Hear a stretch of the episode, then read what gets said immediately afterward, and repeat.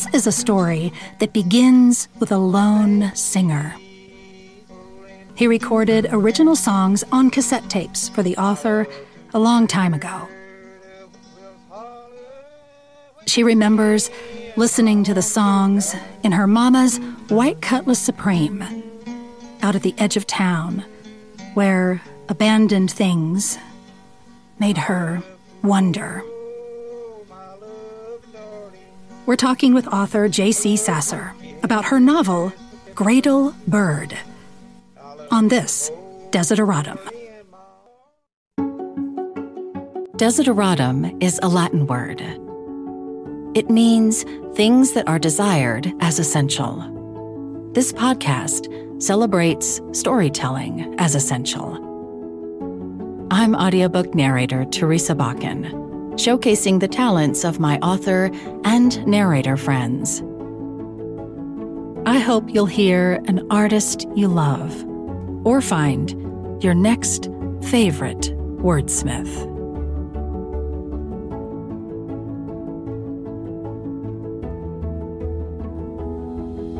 I'm like in a cabin and it's pretty dark in here. Let me um move this. I don't know if this will help. Let me move this lamp. This is author J.C. or Jana Sasser. We met on Zoom to talk about her novel, Gradle Bird. There's just a lot of grain. Do you feel that way? Yes, you do. You look sort of hazy. You could be a ghost. yes, maybe we should leave it that way. Ghosts and characters being haunted is something we'll talk more about in a minute.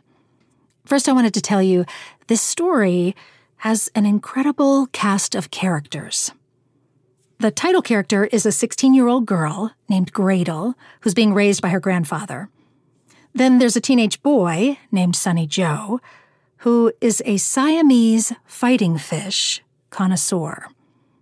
And Delvis Miles is a professional dumpster diver, a genius musician whose mental health makes him both fragile and fierce. But let's start with Jana herself. I think you'll agree she's as intriguing as any of her characters. I grew up in the tradition of storytelling, surrounded by some really great storytellers. And I think that's really where my love of story came from. Um, I remember I had uh, my grandmother, she used to tell me the story about spitting in her brother's face because he wouldn't let her have a Coca Cola. And it's like the simplest story, but the way that she told it, I would always, when she would finish telling me the story, I would say, Tell it again. And she'd tell it again.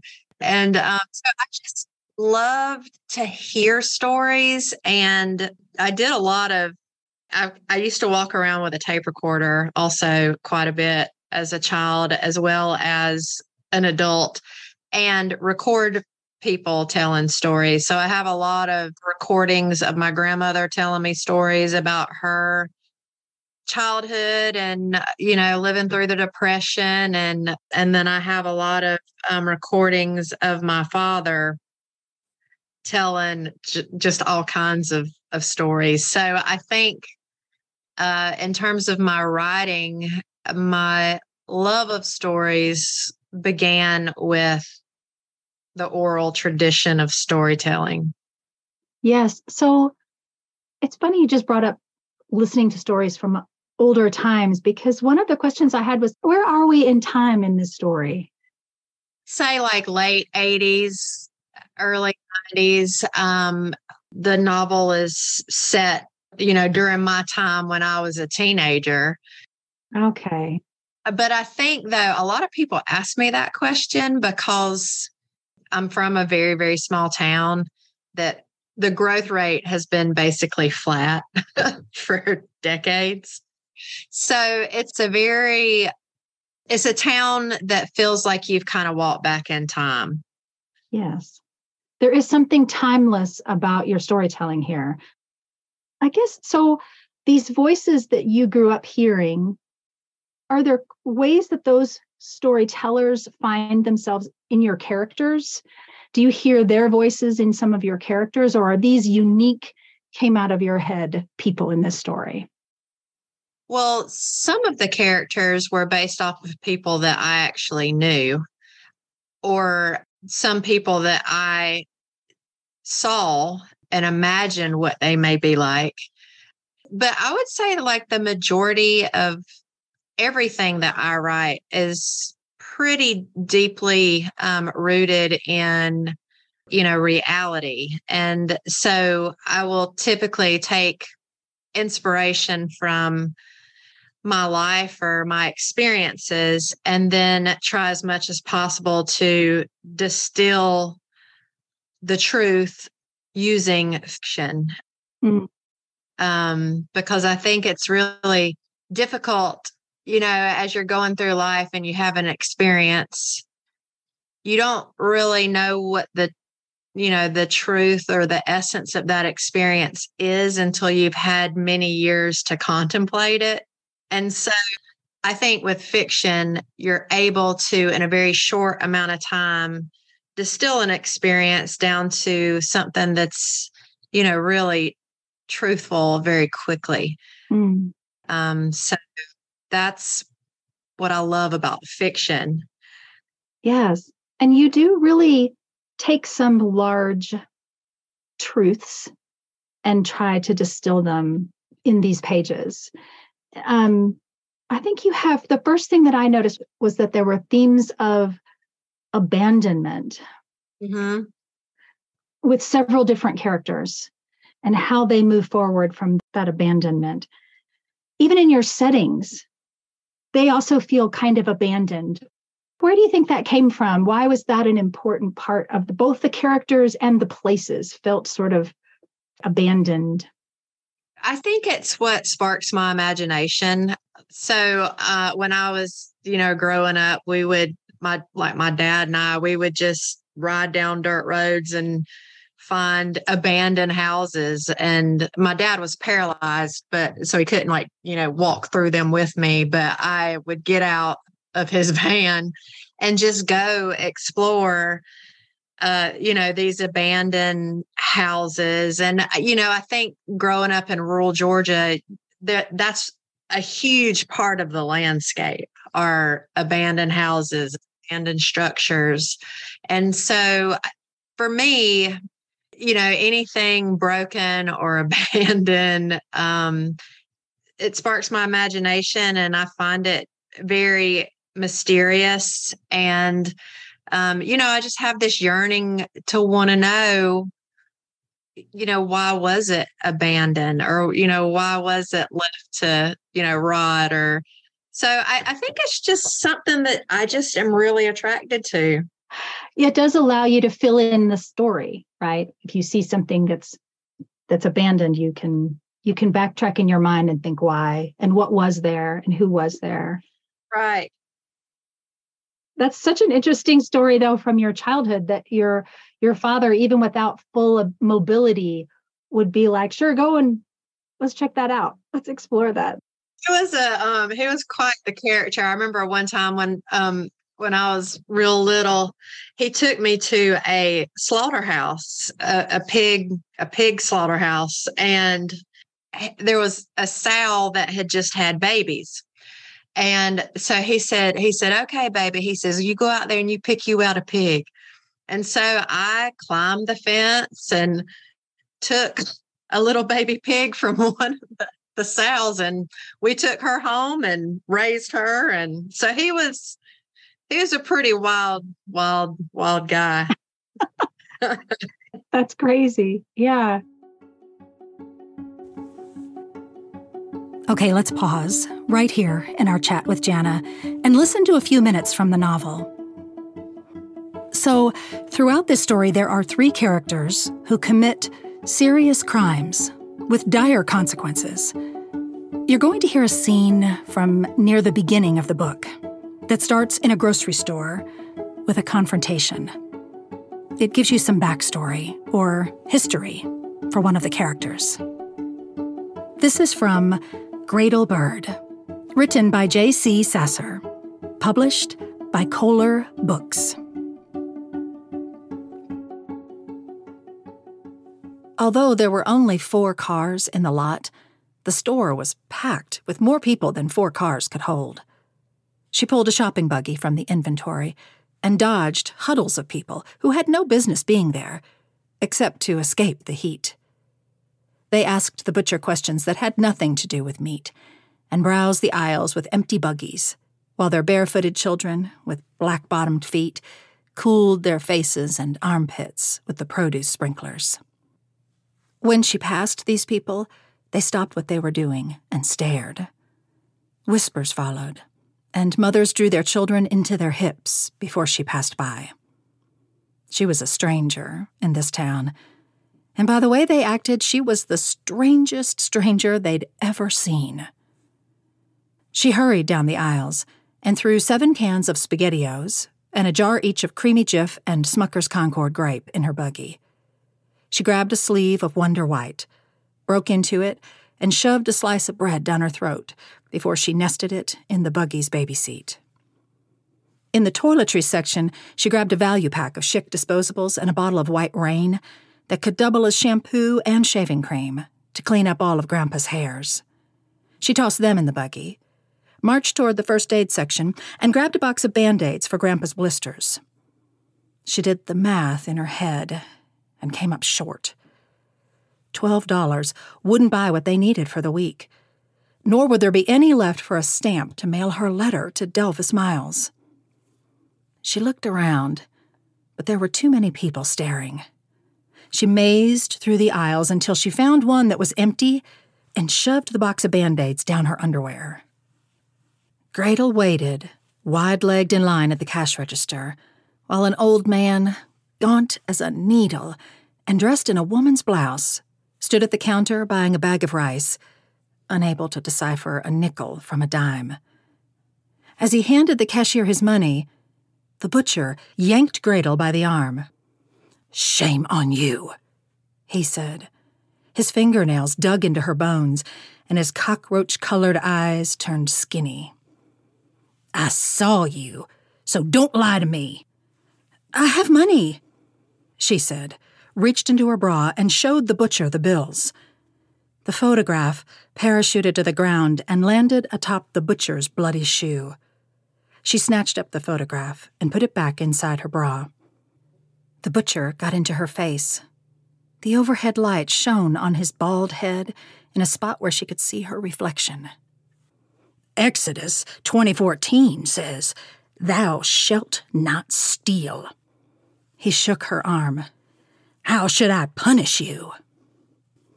Let God decide her punishment. The voice was familiar and came from the next line over. Seath limped toward Gradle with one hand clutching his cane and the other his Bible, a bandage stained with old blood wrapped around his forearm. St. Matthew, chapter 7, verse 1 says, Judge not, that ye not be judged, Seath said. He paused and let the butcher take in the scripture. In all due respect, butcher. He nodded at the man and nudged his tam hat forward. The butcher looked down at Seath's Bible and let go of Gradle's arm. He wiped his hands on his slaughter stained apron. Give me your money and what you stole, and don't ever step foot in here again. She slapped her money into his palm, lifted up her skirt, and removed the band aids from her underwear. Here, she said. She threw the band aids at his chest. She pushed her buggy through the pigs' sucking doors into the heat and hid around the corner so nobody could stare at her any more, and where she could cry in peace if she wanted. A tapping sound that started off small grew closer and louder, and soon Seath rounded the corner and stood beside her. He took off his hat and removed the two slices of bread sitting on his head. He pulled a package of bologna from inside his vest, made a sandwich, and as he took his first bite, he extended his good leg, shook his pants, and a shiny red apple fell to his toe. If you're gonna steal, you need to learn from a real thief, he said, kicking the apple toward Gradle. He crammed the sandwich in his mouth and chased it down with a bottle of milk he retrieved from the cinch of his belt. The trick is, he said, his dime sized mouth covered in white, steal what you can get by on. You steal more than that, you become a glutton. It was only a pack of band aids, Gradle said. He pulled a cigarette from behind his ear. God don't like greed, he said, lit his match one handed, and blew a cylinder of smoke through his mouth. What does God think about throwing firecrackers at a crazy man's house and making him kill his dog on account of it? She asked. He don't like it. How do you forgive yourself for all the stuff God doesn't like? I pray a lot, Seath said. Why do you do it in the first place? For Sonny Joe's sake, he said. He took a puff of cigarette. Why do you worship him so much? He saved my life, and I'm gonna save his. How'd he save your life? she asked. She took a bite of the stolen red apple and listened as Seath told her his history. When Seath was 12, he left Cape Girardeau, Missouri for good with nothing but a funeral preacher's Bible and a wad of graveyard dirt in his hands. Five minutes after they lowered his parents in the ground, Seath asked the preacher if he could borrow his Bible and told the man that if what had just happened to his parents was because of the way, the light, and the truth, he wanted to learn all there was to learn about it. After the preacher gave him his Bible, Seath walked to the crossroad, where a local work train had T boned his parents' car, and he flipped into the next junker, hauling scrap metal and lumber out of town. When a dirty faced hobo, with glowing white eyes, sitting in a dark corner of the boxcar, asked him where he was headed, he raised his Bible and told the man, Eden. It took him a year on the rails to find his Eden but eventually he arrived in the warm, fecund South he had read about in the various libraries he frequented to escape bad weather, but more so to fulfill his honest desire to improve his mind. In the writings of Ralph Waldo Emerson, he learned the South was a place settled by those in search of religious hope, who saw its alluring fertility as a garden where mankind could begin again. The South was the agrarian ideal a place where a good American could thrive on a small little farm, where one could benefit from the purity of nature and escape the city's temptations. Since he was a man of the Bible, who wrote scripture on every wall in every boxcar in which he flopped, what he read all appealed to him. It was the place where he could find a church. It was the place where he could become a preacher. And it was the place where he jumped from a fast moving train and broke his left leg. This was the place that crippled him for life, which only confirmed his belief the South was where he should be. For three days, he crawled belly down with nothing to eat or drink until he finally gave out, his face buried in the white sand of a Black River's bank his dry and cracked lips a mere foot from the nourishment the river would provide. He lost grip of his Bible and shriveled there for a couple of days, until Sonny Joe came to the same river's bank, sent there by his voodoo witch mother on a mission to find freshwater mollusk shells for a concoction that would bring her good fortune. He kicked Seath a time or two, and a couple of more times for good measure and one more time after that just for the hell of it. Sonny Joe took him for dead until he rolled Seath over and saw white grains of sand fall from Seath's lips when he attempted to mouth the word angel. Sonny Joe left the shells on the sand, flopped Seath over his shoulder, and brought him to the abandoned church in the woods where he nursed him to health with one of his mama's potions that was known to steal away ills. It was Sonny Joe who splinted Seath's leg. It was Sonny Joe who whittled his cane. And it was Sonny Joe who stayed by his side, cradled his head in his lap every night, and loved him as if Seath was now his mission. I owe him, Seath said.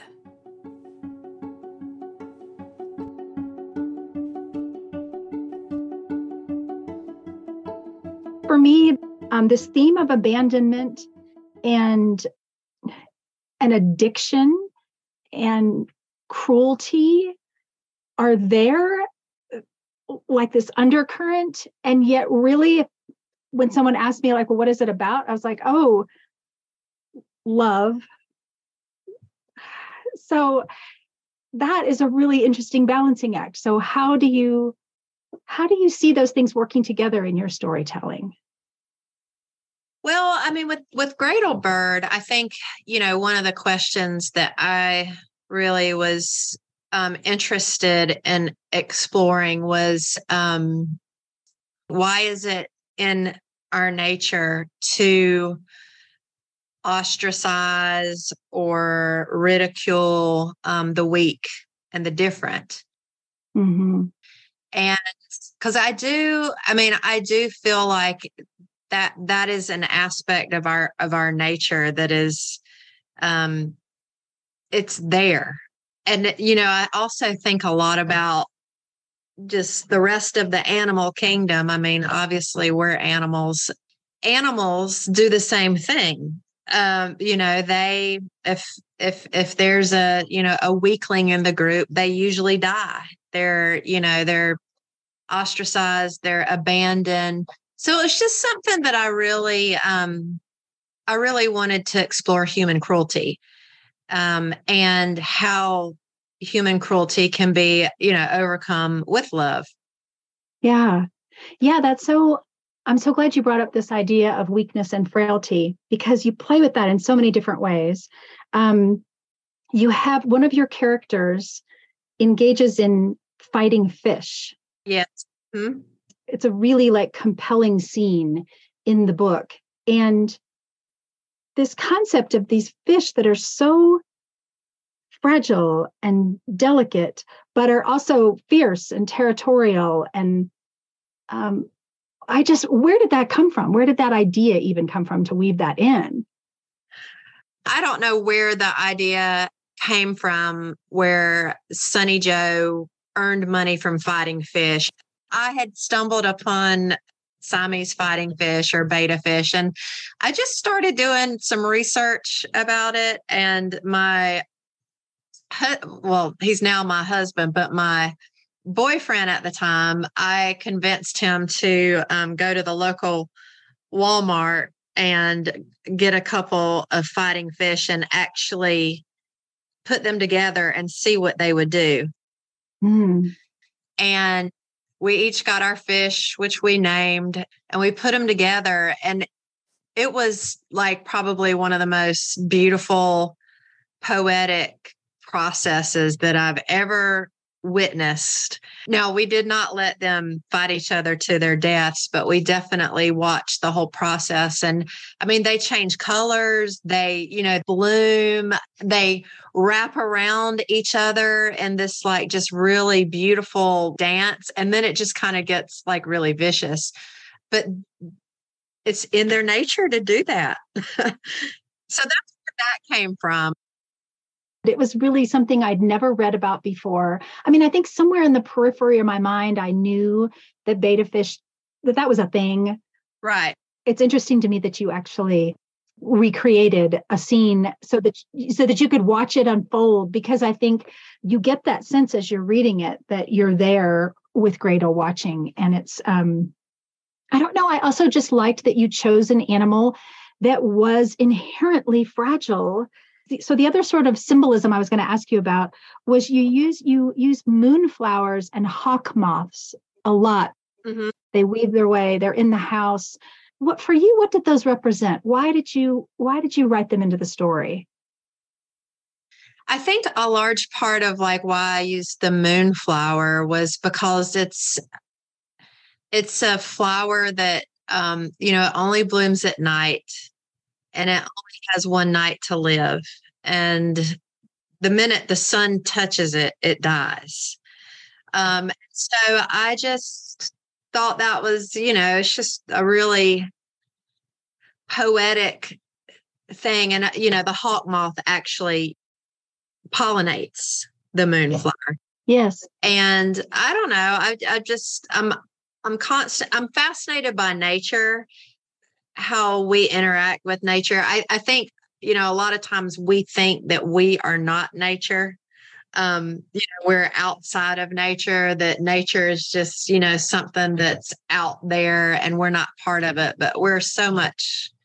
Yes. Well, again, it was something that I like. I'm familiar with morning glories, different flowers that have different bloom cycles, right? And um, and also just how fragile, again, like how fragile they are. And and they're poisonous. I, that's that's another thing too. The um, you know, the like Annalise, the the ghost in the story, when she committed suicide, that is how she committed suicide is because you know they're they're highly toxic flowers and the seeds are extremely toxic. So yes, it was something really fragile, really lovely, but fierce. Yes. Yes. I loved your descriptions of them. It made me go to the internet and look them up. I wanted to see, I wanted to visually see them after reading about how you wrote about them. So you just mentioned Annalise. You do have a ghost in this story. Are ghost stories part of your just part of your the history of the oral storytelling that you're aware of? Like when I got to that point, I was like, oh, oh, it's an actual ghost. like we start that chapter and you think it's a person in the house you know you do this great thing where you the reader's not sure? Uh, so most definitely, um, my my mother, you know, my mother is she's she's pretty practical, and so whenever you know she tells she tells me the story of this ghost called Christchurch Ghost, and again, she's like the most practical person. So when you hear a ghost story from somebody who's extremely practical and pretty, you know, down to earth, it's fascinating. Um, so I I definitely grew up around ghost stories. I love to be haunted, and um, I think you know with all of the all of the characters in Bird, I kind of see them all as you know haunted souls. Mm. And whether they're, you know, depending on what stage of evolution they are in, you know, you know, we're all essentially souls. And some, you know, some souls don't have, you know, flesh and blood body. But I, I do believe that we are all evolving, you know, and a, and to something, you know, much more powerful and greater than we could ever imagine. Um, but yeah, I love ghost stories ghosts seem to wind up in the majority of my of my stories of my fiction. Yeah. I like what you just said about each one of the characters is haunted in some way, is um is visited in some way by something from their past, which I think that is really part of our evolution. It gets back to what you said at the very beginning about how we're it's when we look back on things that we go, oh, right. I was working through that. I was needing to work through that. Yes yeah and you don't know you don't know the answer or why or you know why did it happen that way or yeah um but i feel like we're just all very connected and i you know i believe that everything happens by design hmm. well so one of the characters in the book has a really interesting way of communicating um, his writing and you you actually achieve that in a font in the book where he has this combination of capitals and lower cases. Um, he's very artistic. He has kind of a bombastic style. He's a musician. When i got to the part of the book where you include his lyrics they were very poetic and i wondered i wondered if you had a tune for them in your head as you wrote them like if you could hear him playing and how it would how they would sound okay well um so delvis is based off of a real person from my childhood um a man named evans miles who, uh, when I was, I don't know, like maybe 12 or so, who I befriended. He was, you know, just this, eh, he was awesome. But he, you know, he lived out in the country in a shack. He had no running water, no electricity. Um, and he he had some form of mental illness. I don't exactly know, you know, what it was completely. So the real man, Evans Miles, he was a musician. This is how I actually got to know him. He had made my mother was the tax commissioner in in my hometown and he would go up and visit her at the tax office and one time she came home, she said, Yeah, Evans Miles came and visited me today. And he brought me this cassette tape. Oh. And I didn't know who Evans Miles was at the time. And so I I asked if I could listen to the cassette tape. And so I went out and got in her white Cutlass Supreme and put the tape in the tape deck and listen to this man play his guitar and his music and so I spent, I don't know, a couple hours out there, almost ran the battery dead, but I went inside and I said, I've got to meet this guy. I've got to meet him. So I asked her where he lived and she told me he lived out by the Rosemary Church. And so at 12, I got in her car and I drove and I found his house. And um, I told him, I was like, I got to, I, I want to write a book about you one day.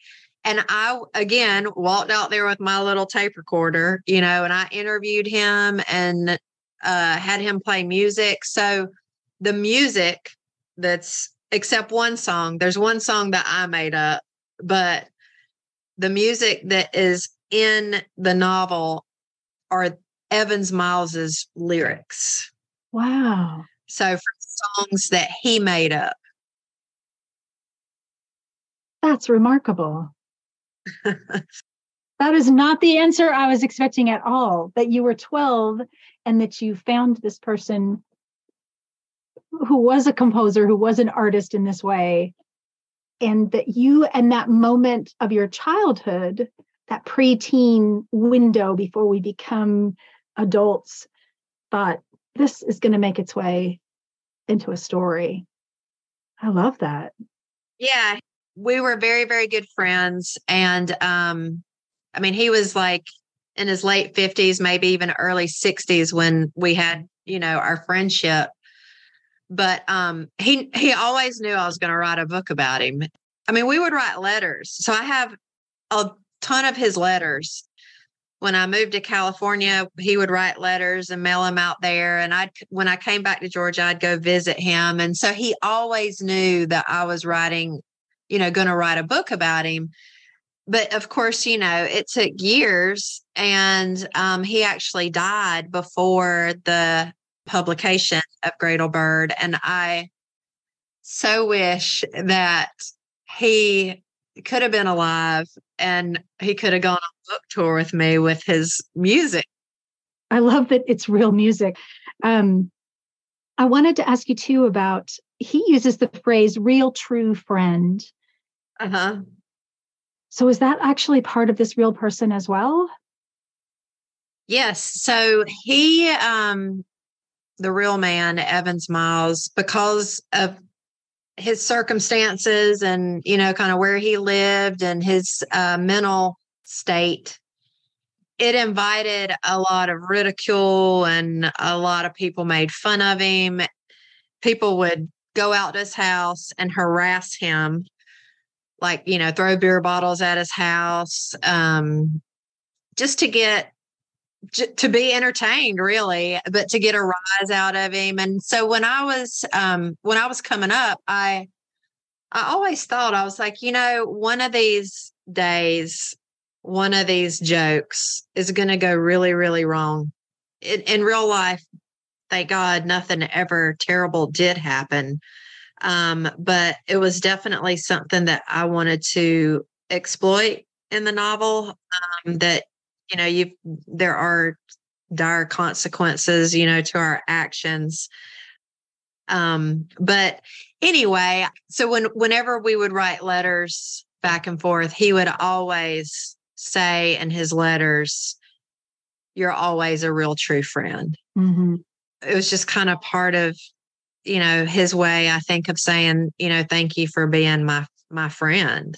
Um, you know, a genuine friend. Yeah. Um, so yes, that that came from the real man. Um, the other thing that threads through for me, and actually, literally, I think you begin on the very first page and then almost in the last few pages, you have um, a biblical reference to Corinthians.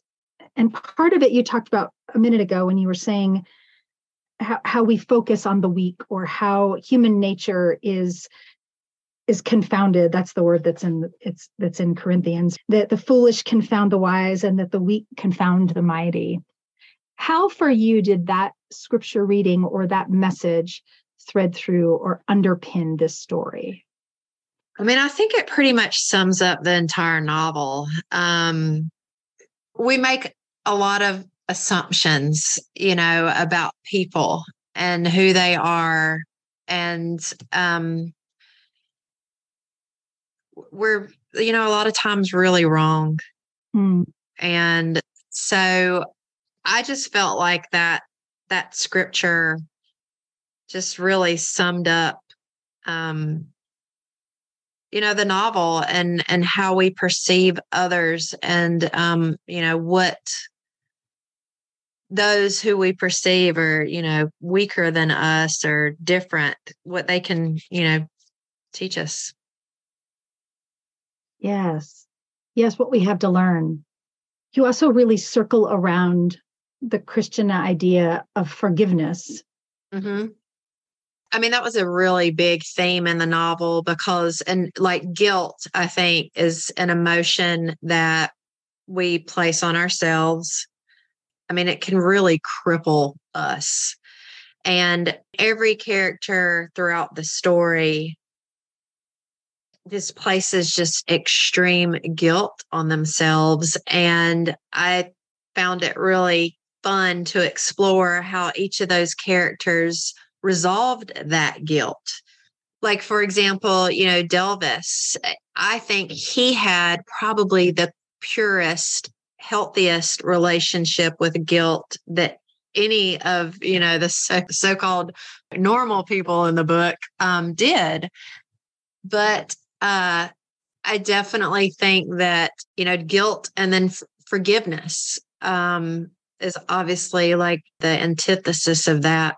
How we basically resolve, you know, our own guilt within ourselves or forgive others for wronging us. So, yeah, I mean, that's a, a huge theme in the in the novel.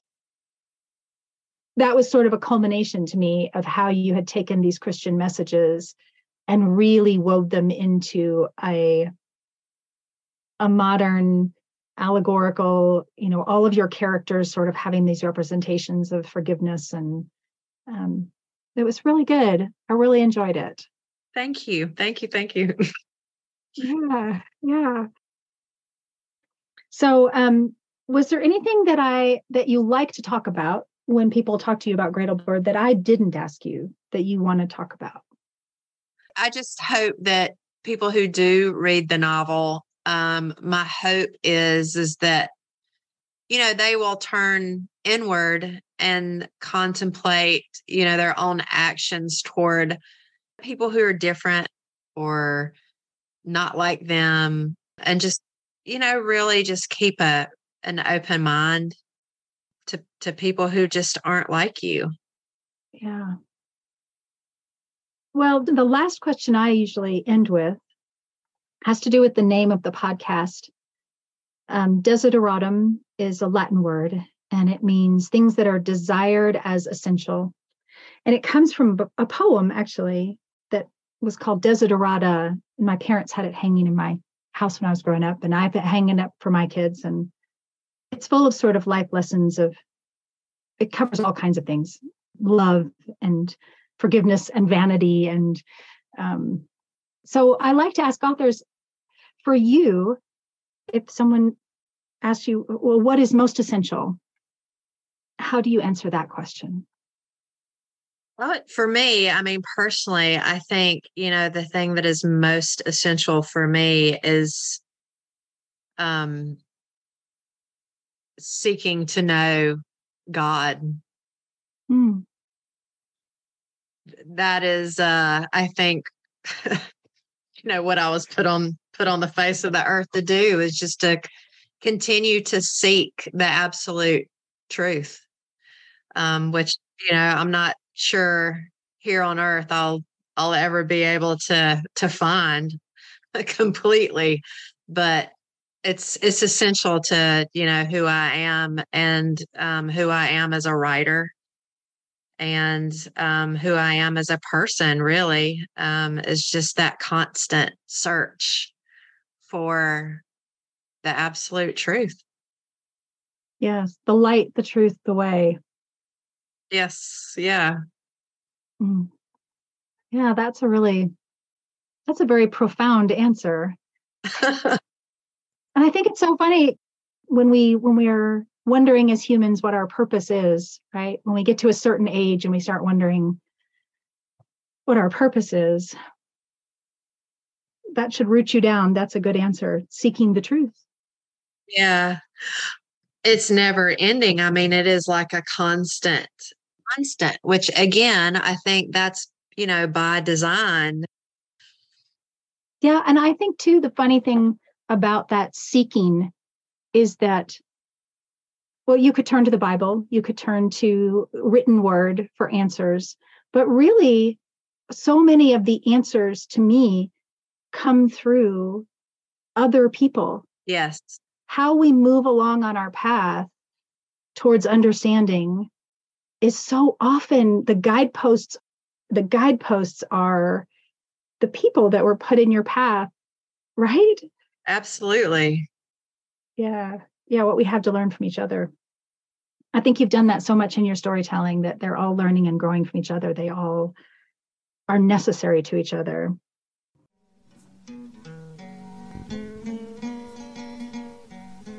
I want to thank Jana for sharing this music. This is her recording of the real Evans Miles singing When the Whippoorwills Holler at Night. I hope you enjoyed getting to know Jana as much as I did, and that listening to a few minutes of Bird made you want to hear more. A very special thank you to the Pat Conroy Literary Center in South Carolina for shining a light on J.C. Sasser's storytelling and leading me right to her. And as always, thank you for being here.